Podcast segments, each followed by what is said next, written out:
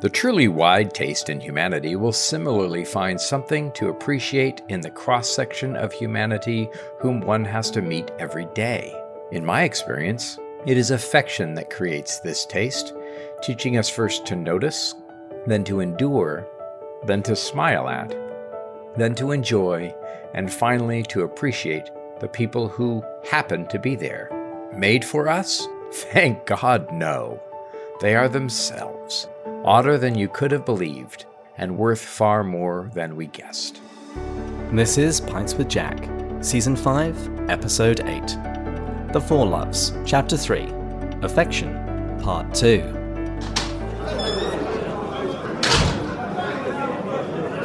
Good morning, everyone. Pints with Jack is your weekly C.S. Lewis podcast where three friends, Andrew, David, and Matt, break down and discuss the works of C.S. Lewis.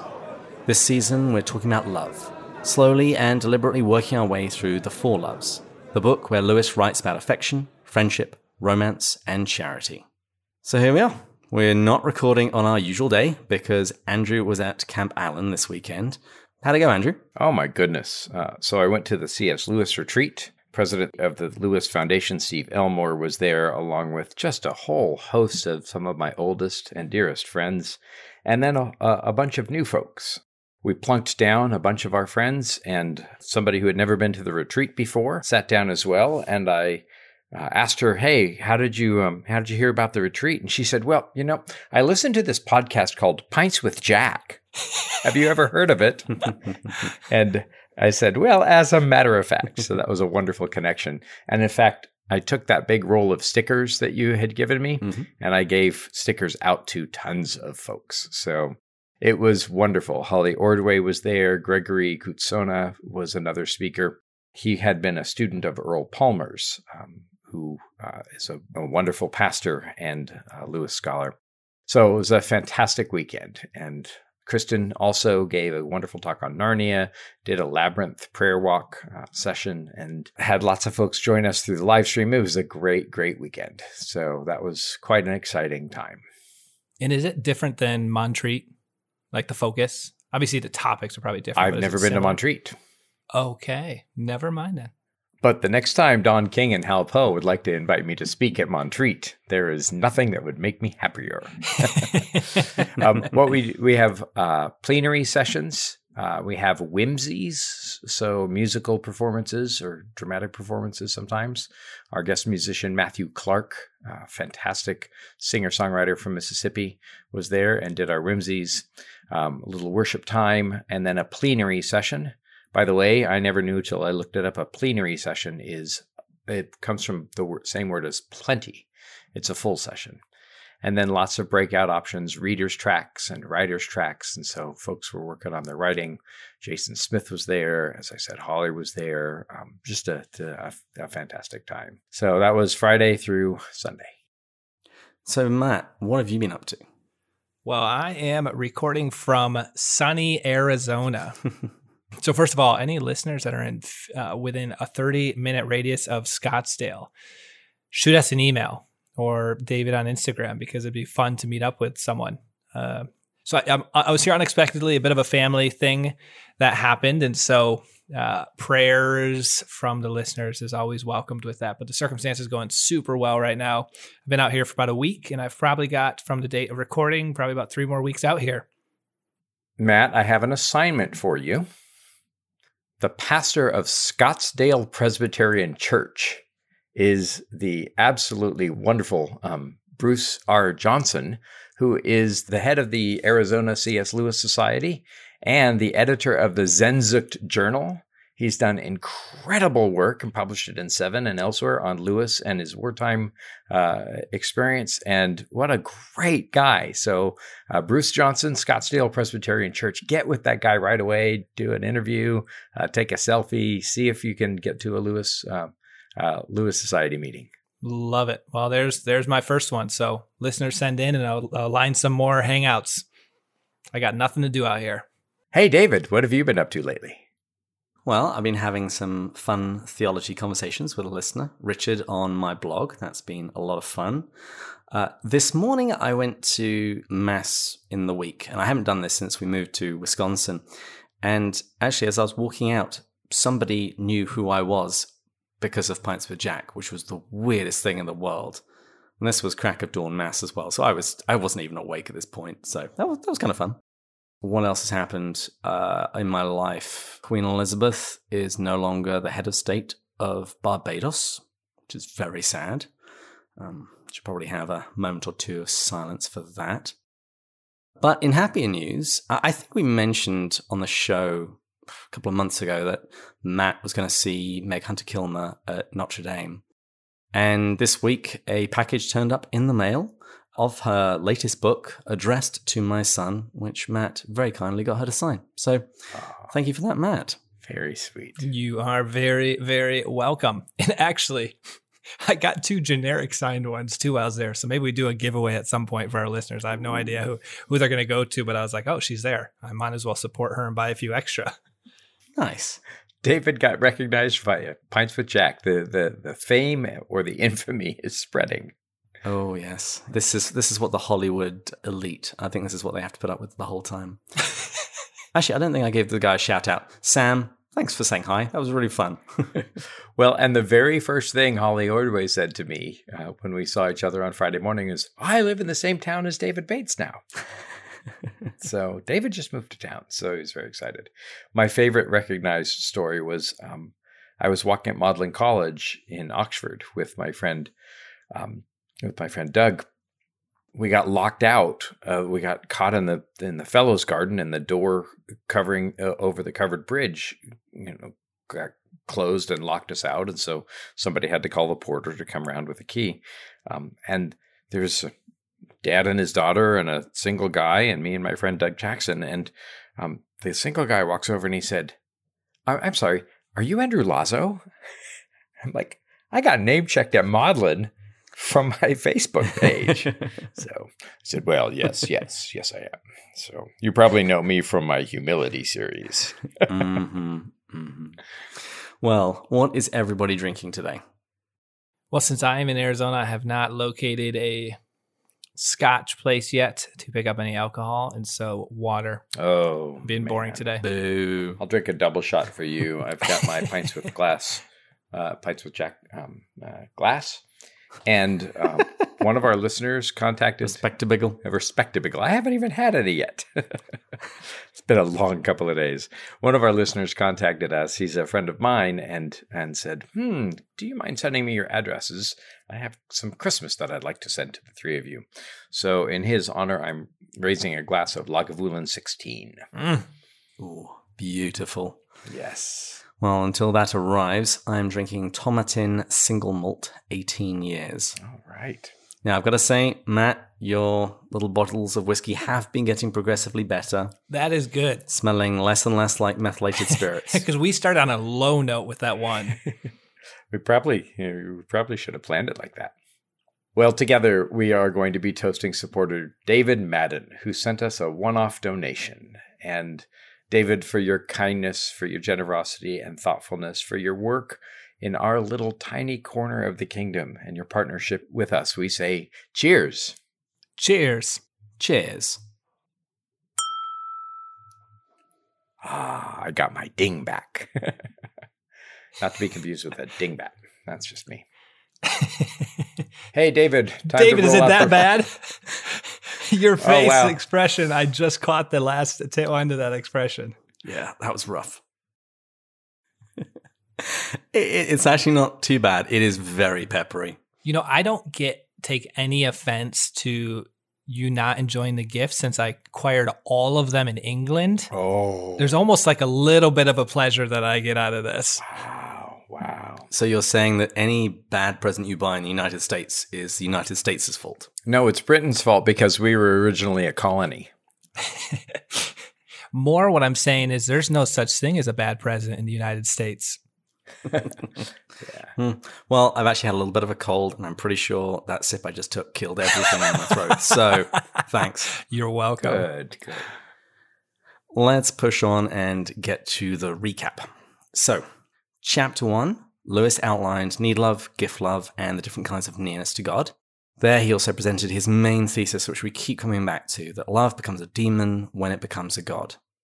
In chapter 2, he analysed different kinds of pleasures and discovered appreciative love.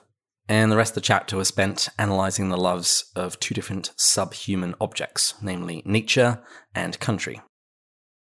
Then, last week, we began chapter 3, and that was where we were introduced to affection, or storge in Greek. We were told that it can exist on its own or in combination with the other loves. Uh, it is a built in, informal, humble, indiscriminate love which just requires an object to be familiar. And we learnt that while it's not an appreciative love, it opens our eyes to appreciate those for whom we have affection, even if they're very different from ourselves. Anything else to add? I'm not actually going to read the quote because Andrew ended up choosing the quote that I was going to read uh, from from that the the fact of how it first notices, endures, smiles, enjoys, and finally appreciates. I thought that was just a really beautiful conclusion to last week's chapter. That really stuck out to me. I guess what I would just iterate from that is what a gift affection can be. So far, what we've learned, it, it is really a beautiful gift from God that can help us uh, in circumstances of people that we would ne- not necessarily become friends or the erotic type of love. Uh, and so it's really a stepping stone, or it can be. But as we're going to learn today, it can also everything can that's a gift can be twisted, and we are going to unpack that a bit as well. There's only um, a couple more things I would add to that. I love the opening line of the audiobook where Lewis says, The ugly, the stupid, even the exasperating can be its objects. And as I mentioned last week, we're going to be reading chapter 3 over the course of three weeks. Today is week 2, and here is my 100 word summary of the text which we'll be reading today. After previously looking at the goodness of affection, today we consider some of its dangers. Firstly, Lewis says that some people mistake affection for charity. Next, he criticizes the poets who present affection as ready made bliss rather than an opportunity to love. He then explores the way in which some people can develop a sense of entitlement regarding affection, and how, in others, their need love can grow insatiable. After this, Jack explains the common misunderstandings concerning affection's informality, and concludes the section by explaining how affection can react badly to changes in the status quo, causing it to rebel. Well, let's jump into part two. What have you got? So, last week we spoke exclusively about the goodness of affection, and today we're going to deal with some of its problems. And all these problems pretty much flow from the features and the very character of affection, what it is, uh, the very things that make it great uh, when they become twisted go very, very bad.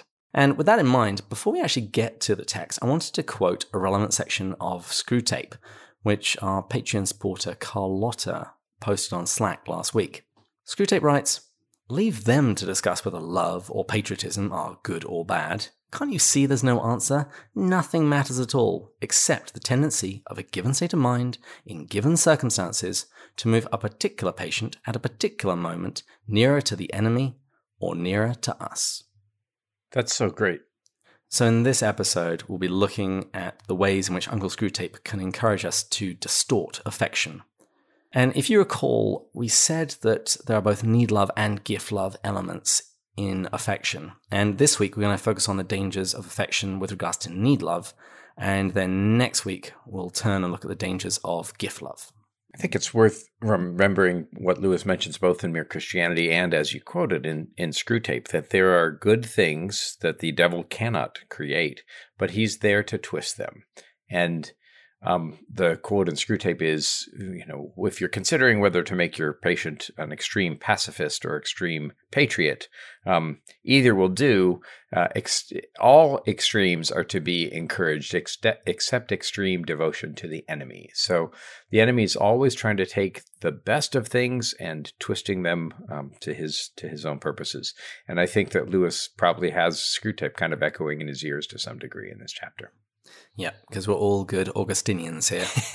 and I don't mean to to jump ahead at all, but this fits so perfectly here. We're going to talk about this briefly, but you know, the it says the rivalry between all natural loves and the love of God is something a Christian dare not forget. I think you know that's obviously Lewis applying it this principle to the four loves, but that could be expanded the rivalry between anything in God is is a very dangerous thing. And so when patriotism or any of these things or love of nature is rivaling your love of God, or in a great divorce when a mother is, that's when you have a problem. And so always ask yourself, is it pulling you closer to the heavenly, our heavenly Father, or is it pulling you away? The devotion that I led, um, that I for the meditation I gave at the Camp Allen retreat, I talked about um, Psalm 19, Lewis's favorite psalm, and Malcolm Guite's marvelous poem about it in his book David's Crown, and how we have to look through the stars to see God. In fact, we have to look through everything. Malcolm calls the sun a kind of icon, a bright icon.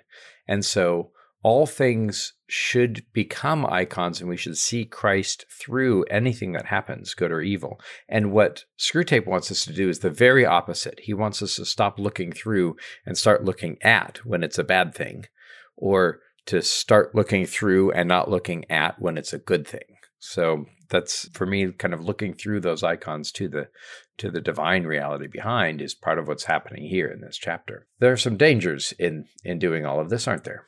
Yeah. And Jack does it by reminding us of affection's good qualities. It's humble. It can love the unattractive, it overlooks faults, it recovers quickly after quarrels, and it opens us up to undiscovered goodness in those around us. And he says that this is actually a temptation. We might be led to believe that this affection is not simply one of the natural loves, but is love himself, working in our human hearts and fulfilling the law. So, guys, what's the problem with that? the line that jumps into my head is Lewis speaking through MacDonald in The Great Divorce. He basically tells us don't mistake brass for gold. Affection is great, it's wonderful, but don't think that it's it's love himself. And it's only because it's so good that it can at times kind of look like it. Well, and the other thing too, David, that even even the best example of this that he he's described is it's somewhat natural. Well, that's not actually causing us to turn outside of ourselves. It's like it's a natural instinct almost to some degree to feel affection, you know, after you're around a person. And so it looks like divine love a little bit. It might look like love itself, but divine love, agape, like wills the good of the other. And so it's it's it, I, I like that brass versus gold uh, but once you unpeel it a little bit, you're like, oh yeah, he's kind of just describing, oh, you feel affection towards people constantly. Well, that's not the same thing as willing their good. Well, and remember what Chesterton said. Um, I, I think it was Lewis quoting Chesterton, where he said, "When the real God comes, the false gods go." And Lewis says, "When the real God's God comes, the false gods can take their proper place." And it's important not to think that mistake brass for gold for two reasons. Not only will you get cheated if you're doing a deal, but if you want to build something, brass has qualities that gold does not, and in its wrong place. Um, you know, gold won't won't help us help us out at all when what you really need is brass. Andrew, take a sip right now because you're bringing it right now. I'm impressed so far. You're, you're on your A game. All right, I get a score. The next section I didn't think was particularly clear, at least in the book. I actually think the radio talk is a little bit more helpful. But Lewis speaks about the Victorians, and these are the folks that lived in the mid to late 1800s. And according to Lewis, they had this very tendency to equate affection with Christian charity. And in the book, he doesn't name names, but in the radio broadcast, he specifically mentions three fiction writers Anthony Trollope, William Makepeace Thackeray, and George Eliot. And Jack says that many Victorian writers apparently wrote as though they had never heard Christ's words about putting him first, even above family. But he doesn't actually think that's the main issue. And of course, we do have to put God first. And as an aside, Jack even says that what is often presented as anti clericalism or anti superstition, he says it could very easily just be an expression of bitterness by those for whom God has stolen one of their loved ones. They've stolen their, their affection. And he says that in this great passage, he says, God is the great rival, the ultimate object of human jealousy. Uh, that beauty, terrible as a gorgon's, which may at any moment steal from me, or it might seem like stealing, my wife's or husband's or daughter's heart. Andrew, does Lewis talk about this sort of attitude in any other of his books? Uh, no. Thanks, though. um, yeah, it's it, it, he is the great rival. And by the way, I mean, I was actually before going to Lewis's best book, I was actually thinking that this will help to make sense of the kind of sadly anthropomorphized view that we sometimes get about God being a jealous God, meaning God's jealous, he's stingy, he wants for his own and wants to kill everybody else, and you know all of that nonsense. God is jealous, but he's jealous of anything that we will love besides him because he's the only thing that can give us what we really want and need right? Um, gregory Cootsona made this fa- fabulous point about the westminster confession that to love god and to enjoy him fully are the same things right? If you love God but think that heaven's going to be quite boring because we're going to just be sitting around praising God all the time, it's you don't understand God well enough. And perhaps maybe some help is to think about some of the best uh, best loves. Think about the people who have been so marvelous in your life. Maybe it's a grandmother or an aunt or a, a, a, a father or or a brother, somebody who's been so faithful, and you could sing their praise all day long because of how good they have been to you. And so maybe that's where this jealousy comes in. God is the great rival because he wants what is best for us. And what is best for us by far is himself. And this bitterness that grows up, of course, we see until we have faces. Orual wanted Psyche to be um, to be with her rather than to be married to the God of love and live in this beautiful palace. And she said, I wanted her to have no good that I didn't give her. That's not love, that's hatred. Pam in the second best book, would have drug Michael to hell to be with her. Pam wanted Michael for herself more than she wanted Michael to be in heaven with God, which who who is love. And that can't be considered love. And so we can easily see how this kind of twists its way.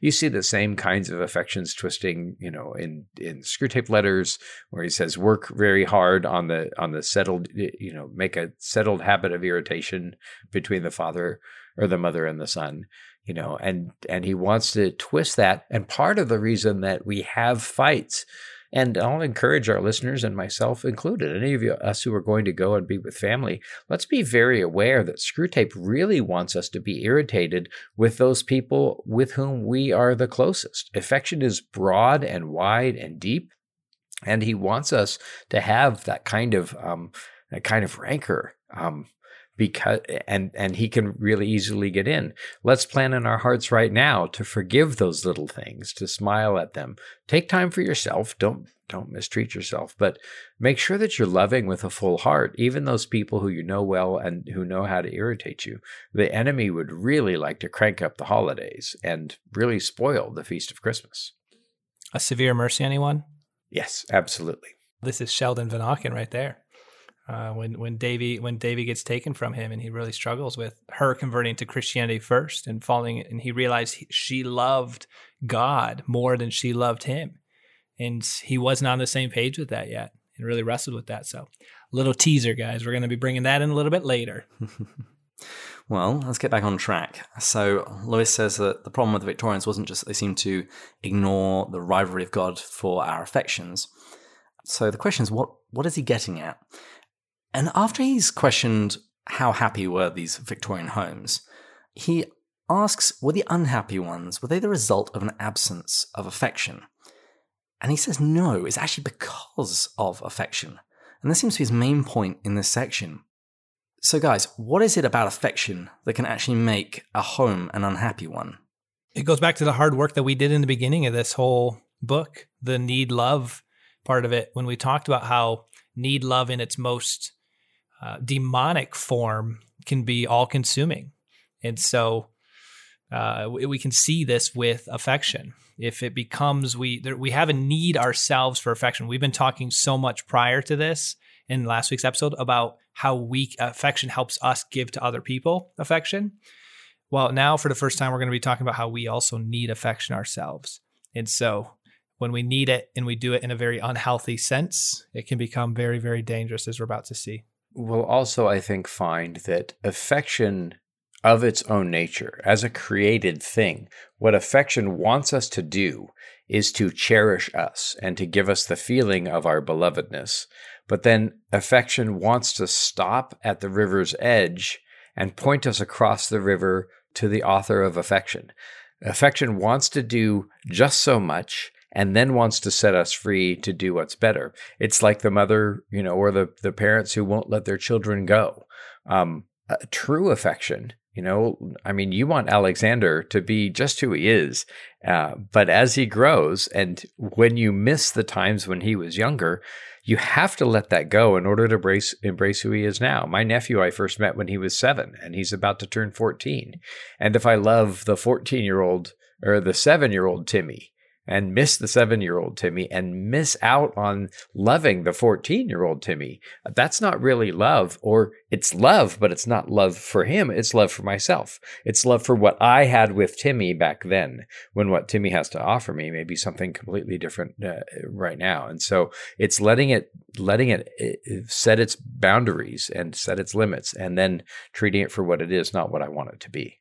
Before we leave the section on Lewisiana.nl, Arend Smilde actually references a 1942 letter from Lewis, which I think really articulates the problem with the Victorians, at least as Lewis saw it. And in his letter, he's writing to his friend Owen Barfield about Thackeray's novel Henry Esmond. This is what he says What a detestable woman is Lady Castlewood. And yet, I believe Thackeray means us to like her on the ground that all her actions spring from love. This love is, in his language, pure, i.e., it's not promiscuous or sensual. It is nonetheless a wholly uncorrected natural passion, idolatrous and insatiable. Was that the great 19th century heresy? That pure or noble passion didn't need to be crucified and reborn, but would of themselves lead to happiness? Yet one sees it makes Lady C disastrous, both as a wife and a mother, and as a source of misery to herself and all whom she meets. All right, that's enough with the Victorians. So, for the rest of today's episode, we're going to be talking about how the need love element of affection can go wrong. The thing is, its gift love can also cause some real problem, but we'll get to that next week. One of the things that's a key feature of affection is that it's pretty indiscriminate. Almost anything can become an object of affection. But Lewis says that because of this, people typically expect to be objects of affection. And while we stimulate friendship, we stimulate romance. He says that affection is often assumed to be provided, ready made by nature, built in, laid on, on the house. We have a right to expect it. If the others do not give it, they are unnatural. Mm. And since we aren't on personal terms with the same people that Lewis knows, he cites literary examples of characters who he feels are entitled to affection. And he gives examples from The of Flesh by Samuel Butler, uh, and in that book, Mr. Pontifex, he expects his son to love him, even though he has done absolutely nothing to prompt it. And Lewis also gives the example of Shakespeare's King Lear, a man who has an insatiable appetite for his daughter's affection.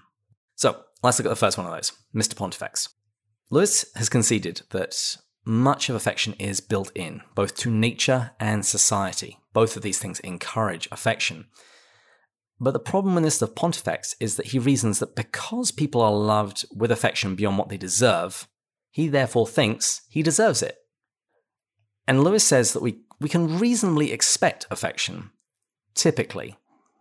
However, if we or the other people are atypical, if they're a bit abnormal, things can go badly wrong. And he explains why. He says, for the very same conditions of intimacy which make affection possible, also, and no less naturally, make possible a peculiarly incurable distaste, a hatred as immemorial, constant, unemphatic, almost at times unconscious, as the corresponding form of love. What do you guys make of this? What I make of this is what Lewis says elsewhere in this book. We're not conceived except through Eros, but we wouldn't be reared without affection. And every single person has uh, has who is alive today has experienced enough enough breadth of affection that at least they, they, they lasted. Now, I'm not discounting that some people have difficult childhoods, but most of us have fairly good childhoods with very fairly loving people. You know, and if it's a family with with siblings, you know, there's a fair bit of affection going on, and so because our kind of early lives are carpeted in affection and walled in with affection. Affection is the house in which we are raised, and we come to expect it. Um, except when dysfunction happens and things go wrong and i'm not discounting that and i'm you know very aware that that some of those uh, nobody's reared perfectly um, but affection is pretty uh, pretty prevalent in our lives and then when we go to school we have this sense of belonging to my class as, as opposed to somebody else's class and my grade as opposed to somebody else's grade my school instead of other schools you wouldn't have homecoming if it weren't for affection you wouldn't have fight songs and um, and you certainly wouldn't have alma maters that you still sing 10 or 15 years after you're out of high school affection is kind of the broadest and widest um, and most penetrating version of the loves. And so this expectation that we should have it, I think naturally kind of arises. But that expectation can easily become about me. And if I expect to be loved and then I meet the the, the cruel world, then um, that's again Screwtape in this very kind of complex way, thwarting um, thwarting what we um, what we actually experience. Orual, you know, expects that she should be loved by Psyche, and she is, but she expects that Psyche's love for her as a sister should trump Psyche's love for Eros as a husband. And when it doesn't, she just loses her mind. And it's the kind of thing that you see in families all the time. And here he's noting that the key feature of affection being familiarity, that can, in some cases, rather than breeding affection, it breeds contempt. And he even notes that the word old can sometimes be used affectionately. Oh, it's old Joe, you know, it's something something affectionate, but it can also be used in a he describes it as a term of wearied longing at his old tricks, in his old way, the same old thing. Mm-hmm. And just like affection, we don't notice when that starts developing. It's the same with this sort of hatred as well. You don't realize that you just can't stand your housemates until you can't stand your housemates. You don't know when it began, mm-hmm. but it's now time immemorial, and you start checking the, the, ads to try and find a new place to live. Mm-hmm. Well, and you certainly can see affection sour your workplace if you don't like your workplace. Um, and you don't like the, the folks that are there. Yeah. And and the enemy's always trying to twist and to turn and to and and to spoil what we've got. Okay, so on to Jack's assessment of King Lear. We're told that he does love his daughters, but that he's half crazy with need love. Jack says that even the most unlovable person can have this kind of ravenous love. But it works to their own misery and everybody else's. The situation becomes suffocating. Their manifest sense of injury, their approaches, produce in us a sense of guilt for a fault that we could not have avoided and cannot cease to commit.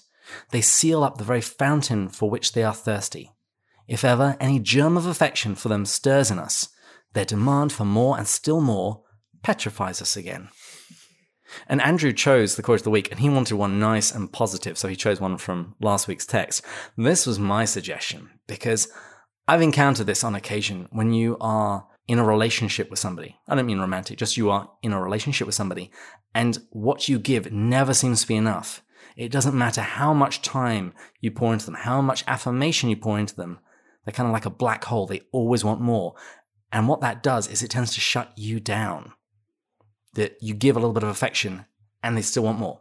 What's interesting about this is they're both the previous example and this example are are somewhat two sides of the same coin.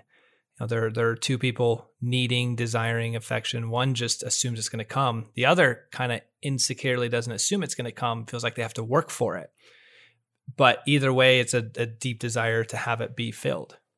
And and this was the one that I could relate a little bit more to.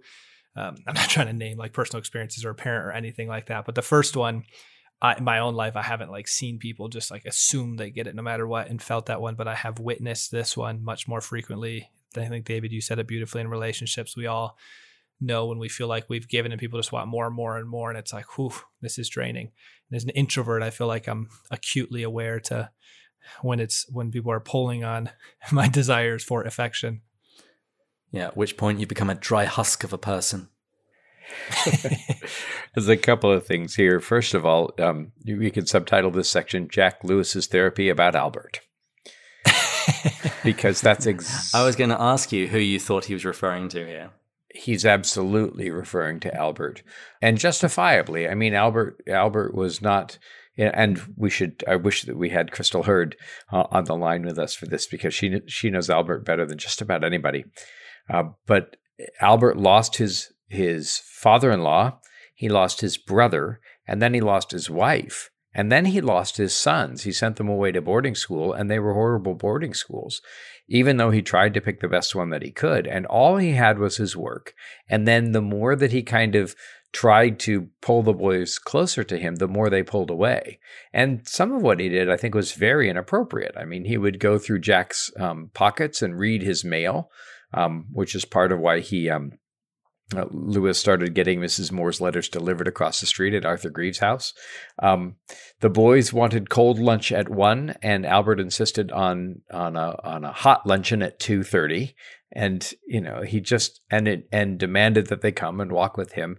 Uh, and of course, being young men, teenagers, whatever, they they kind of pulled away from that. Lewis later grew to regret this, but I think that Lewis's regret about how abominably he treated his father, while justifiable and and and valid, and certainly g- good repentance, his father treated him abominably too. This idea, though, that we can't ever get enough love from somebody uh, reminds me of a marvelous song by the singer songwriter David Wilcox, who, uh, with Pierce Pettis, wrote a book or wrote a song about uh, Narnia called "The Lion's in the Lion's Eye."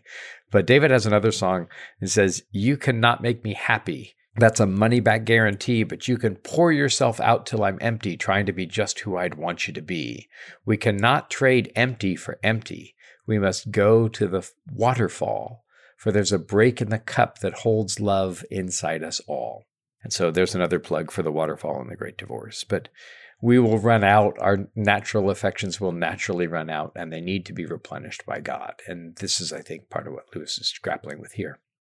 Now, you refer to Albert there. I also thought of Minto because he gives the example of a controlling mother. He says he's seen daughters who are consumed by a maternal vampire who can never be caressed and obeyed enough. And he says, while the sacrifice may be beautiful, the one who exacts it isn't.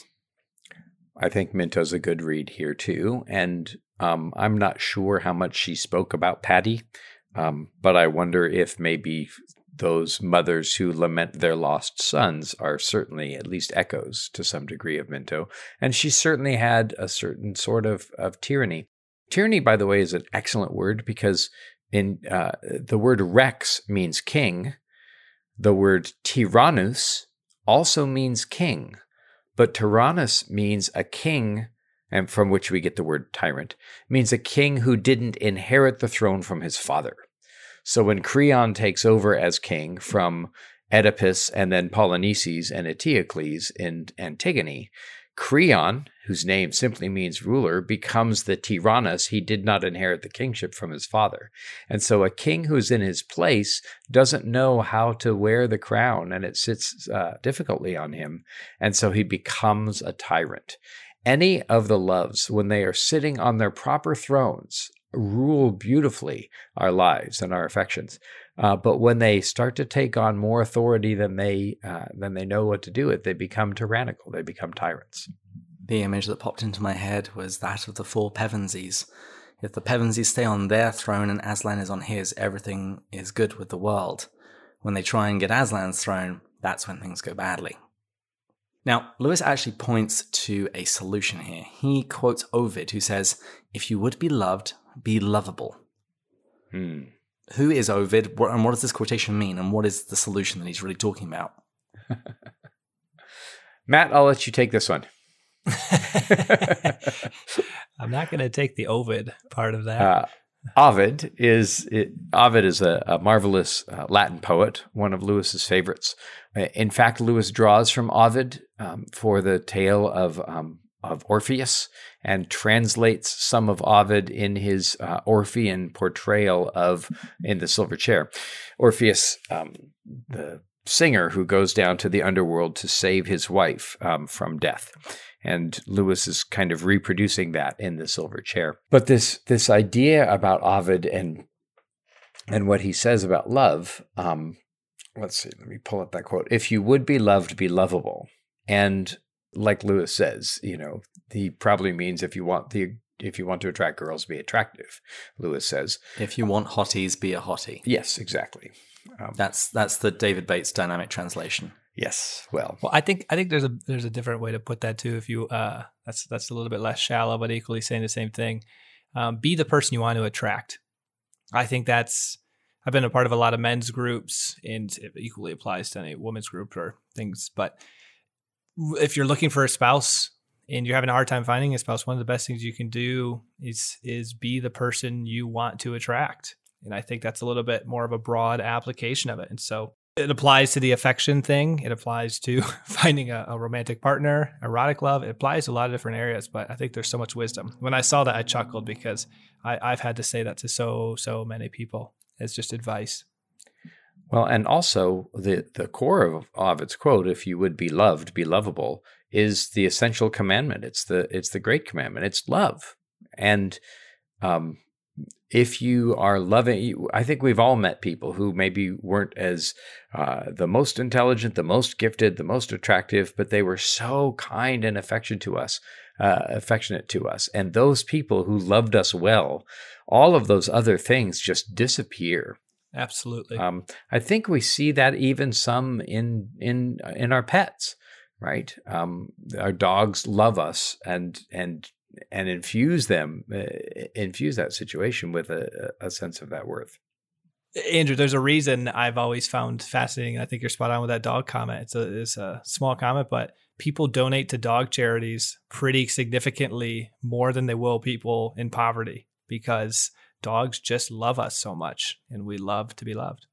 What I thought you were going to say there, Andrew, is that this this this advice that Lewis gives is ultimately telling us to go out of ourselves. If we are this maternal vampire, if we are this father with an insatiable love, go love, because as soon as you do that, it's going to take your eyes off yourself and into the outside world. And hopefully, you don't then continue to be quite the same vampire that you are at the moment. Yeah, I would be wary of the kind of formulaic nature of here's how to get love. You know, here's how to get a hottie, be a hottie. um, hey, it worked for me. um, okay. I love it, David. This is the point when you jump in and say, "Yeah, me too." no, no, no, no, because I'm far outclassed uh, in uh, in in all things uh, in in my marriage. Um, I think that what Ovid, I think Ovid would be subtly corrected by Christ, who would say, "You love because I first loved you." right? We love because he first loved us. But the idea, you know, I think it folds in nicely with don't worry about whether or not you feel affection towards somebody, just love them. Just do those things that are loving. Um, and you will find that affection uh, growing. Don't act as if, you don't worry about whether you like somebody. Treat them as if you did, and that thing will grow. And so it comes back to the great commandments, which is where I always come back to, but it's because that's where Jesus landed, I think. And the the nature of this thing is to is to go out of ourselves towards the other. Um, and somebody who always does that, somebody who is always thoughtful and loving, um, uh, will leave a, a trail, a reputation behind them and make people revere and, and love them. Okay, so moving on to the next section. We've now seen that the unmerited nature of affection is a means of it going bad. Another feature of affection is its informality. Mm-hmm. And in this next section, Lewis explains how that can go badly as well. And he begins by defending the youngsters, saying that in his experience, parents are often much ruder to their children than the other way around. And he brings this up uh, because he says that if you ever asked those people why they were being so rude, they would say that, well, you can be informal at home. And what they're doing when they're saying that is they're appealing to the informality of affection. They say, you know, we're a happy family. We can say anything we want to each other. And once again, Lewis says it's it's so nearly true, yet so fatally wrong. And he, he makes the point that our manners, how we treat people, it, it, it varies whether we're in public or whether we're in private. Uh, and he says that the more intimate the occasion, so the closer you are to home, the less formalization, but not therefore the less need of courtesy. He says, on the contrary, affection at its best practices a courtesy which is incomparably more subtle, sensitive, and deep than the public kind. He says that in public a ritual will do, At home, you must have the reality which that ritual expressed, or else the deafening triumphs of the greatest egotist present. And Jack's point is that at its best, affection can say whatever it wants, but it can only do this because affection doesn't wish to wound or humiliate or domineer. And it's only when you have that that you can say kind of rude things to each other. And he gives the example of calling your wife a pig because she scarfed both your cocktail and hers, which I am personally convinced must have happened between him and Joy at some point. but he gives the other example of shouting down your father when he's repeating the same story yet again. And he says, if you've got affection, you may tease and hoax and banter. You can do anything in the right tone at the right moment the tone and moment which are not intended to and will not hurt. Mm. And as we're growing in affection with people, very often we have to calibrate what that looks like. I mean, we're not, we haven't got to Eros yet, but certainly in my early days with Marie, she needed to understand that when I teased, it was because I thought she was kind of cute. And I haven't really ever got beyond pulling girls' pigtails. I think the key thing that right after this that really sums this up because I was actually thinking of of one of my closest friends, but he says he arrogates to himself the beautiful liberties which only the fullest affection has a right to or knows how to manage. So the key word there is the fullest of affection, like that purity of affection. Now I have a friend who, if I think back to my entire history with this person, I have never once taken offense to what they've said to me. I know with the utmost certainty that it is a pure affection. They can make complete fun of me Zero shame. Zero shame. Uh, no hurts, no wounds. I know there is the deepest of love and affection there. And so this section really made me think about some of my uh, people that have done this for me. And it's such a gift. It's one of the most therapeutic healing gifts when you have those people in your life. And it is really beautiful. But I think he's spot on. You never take advantage of that person, you never take for granted. The key is I know that person is constantly willing my best good. And it's so simplistic that somebody can see that happening in an, in an affectionate relationship and assume that that is what affection is. Lewis says he knows that affection takes liberties. He is taking liberties. Therefore, he concludes he's being affectionate. I think that you see this kind of example of how affection can really begin to um, be used as a weapon. Um, is and it, this may not be an example that that appeals to everybody or that everybody's familiar with, but I can't help but think about that Office episode where Andy Bernard is trying to get on Dwight Schrute's nerves, or I'm sorry, uh, Dwight is trying to get on Andy's nerves. So Dwight begins to wear all of the Cornell gear and sing the Cornell fight song. So good. And the love that Andy has for Cornell is exactly affection Storge. That's his. That's the only love that one can have for one's school. And Dwight is almost like the the accuser. I mean, he's playing this kind of Satan role where he's he's poking and poking and poking at his affection. In the same way, those with whom we are, those that we know well enough, and the part of the reason that Dwight can do that with Andy, and if this once again, I, forgive me, listeners, if the the office isn't your thing, um, we'll pray for you. Uh, part of the reason that that that works is because Andy and Dwight know each other well enough through the affection built up with loving the same office um, that he that, that you know how to hurt and so sometimes that's why the wounds of affection can go so deep is because those people have known us all of our lives and they know where those weak spots are so we love because uh, he first loved us and but sometimes the opposite can be true in our families and our affection centers we hate because we know where the buttons are. Yes. Well, in the final section, which we're going to look at today, Lewis talks about the jealousy which affection can evoke. And he says we all know how uh, jealousy can arise with, say, romantic love. But Lewis makes the claim that every love, almost every kind of association, is liable to jealousy. He says it creeps into affection via yet another of affection's features it loves the familiar, even if undeserving. Therefore, we don't want things to change, even if they're getting better. Change is the threat to affection. And he gives the example of some siblings who have a long shared history together, uh, but are driven apart when one of them develops a new interest. And he says it doesn't even really matter what that interest is, whether it's science, music, or religion. The point is, is that they can no longer share everything together and one of them is left behind. And the reaction that it generates in the one that's left behind is to describe this new interest as silly nonsense, childish, or saying that the other person is a deserter or putting on a show or swanking. It's all affectation. And the key element in all of this is change. It doesn't matter if you're falling from the family ethos or you're rising above it. It doesn't matter. You could be converting to Christianity or from Christianity. You know, in, in either case, a family's reaction can be pretty savage.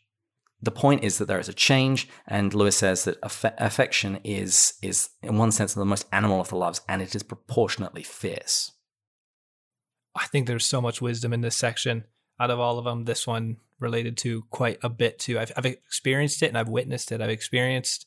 I remember here's one very specific example, and it wasn't like deeply tragic because I'm still really good friends with a lot of these people. But when I went to India in college, and in college I was much more secular. It was more of an intellectual exploration of Christ. And when I went to India, I had kept a blog and a bunch of my friends were following it and spoke of a lot of God's beauty and goodness that I was seeing there. and what my closest friend actually then later said to me, um, one of us, a couple of us were chatting once over drinks. And it's like, is Matt going to be the same person uh, when he comes back? Is he still going to be friends with us? Is he still going to want to be friends?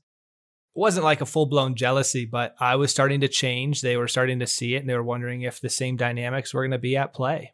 And I've also seen the exact example he gave of a person converting uh, in faith and the family not liking the denomination they converted to and essentially cutting them off. And it's like, it's really, this is a real thing. I think that's totally true. And I think that, and this is why I love this book. This is why this book helps me so much when I've seen my friendships change over the years. Um, sometimes we have those friendships uh, for someone that we loved the same thing. I grew up playing, you know, board games with with one friend, and then I stopped playing those board games, even though they continued. And that shared interest, which is the basis of friendship or philia, which we'll talk about in a few weeks, um, that shifted. And so then all we had left was not philia, but just affection, having attended the same junior high school together or whatever it was. Um, and that can only rub along so far. They say that familiarity breeds contempt. And I think that it's very true. But that same familiarity can breed respect, but you have to be deliberate about the way that you nurture that love. I think this also explains why there are often issues when people go back for high school reunions. What, how how the, the gas of affection very often doesn't get you that far because so much has changed since you were in each other's lives. No, without question. And another way that you see this working out is um, when he talks about the complaint, oh, there's something new in your life, we'll see this come up again. And Lewis talks about it in a letter to Clyde Kilby. Um, when Psyche has all of her old affection for uh, for Orual, but also has Eros literally has Eros, you know, goes and marries Eros. Um, Psyche can't, or Orual can't stand that there are two loves, even though all the love that Psyche has is, eh, you know, eh, for her is still there. And in fact, in some ways, she can do more things now for her because she's the wife of a god. In some ways, her her her storge is growing. But because of this kind of overweening jealousy and this sense, remember that pride isn't about having things, it's having more than somebody else. And so to see, I think Orual's growing jealousy of Psyche is because Psyche has things that she will never have, or she thinks that she'll never have, you know, romantic love. So this, you see this kind of welling up, you know, oh, this new thing that's in your life. I think here you see a real echo of Minto, right? because you don't see this jealousy between Albert and and his kids. Maybe some jealousy between uh, about the closeness that Warnie and Jack had, but not really pronouncedly. But I think that when Lewis converts, Minto's like, "Oh well, now you're so better, you're so much better than than we are." We don't know that that conversation happened, but I wonder. I think Lewis knows this so well because he experienced it at home. Well, today's section ends by preparing us for what we're going to be focusing on next week.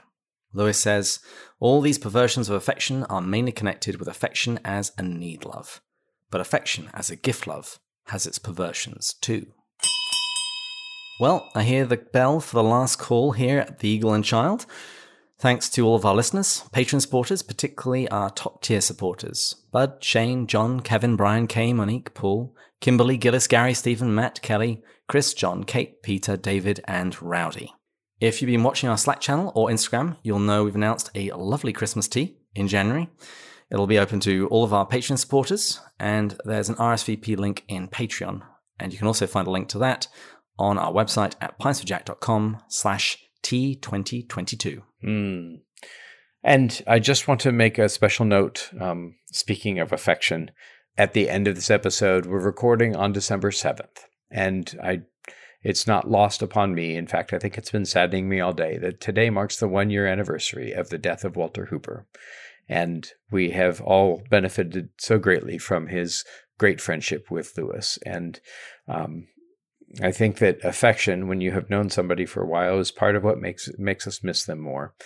But take heart. I think that missing somebody is a way of certainly loving them and uh, praying for them.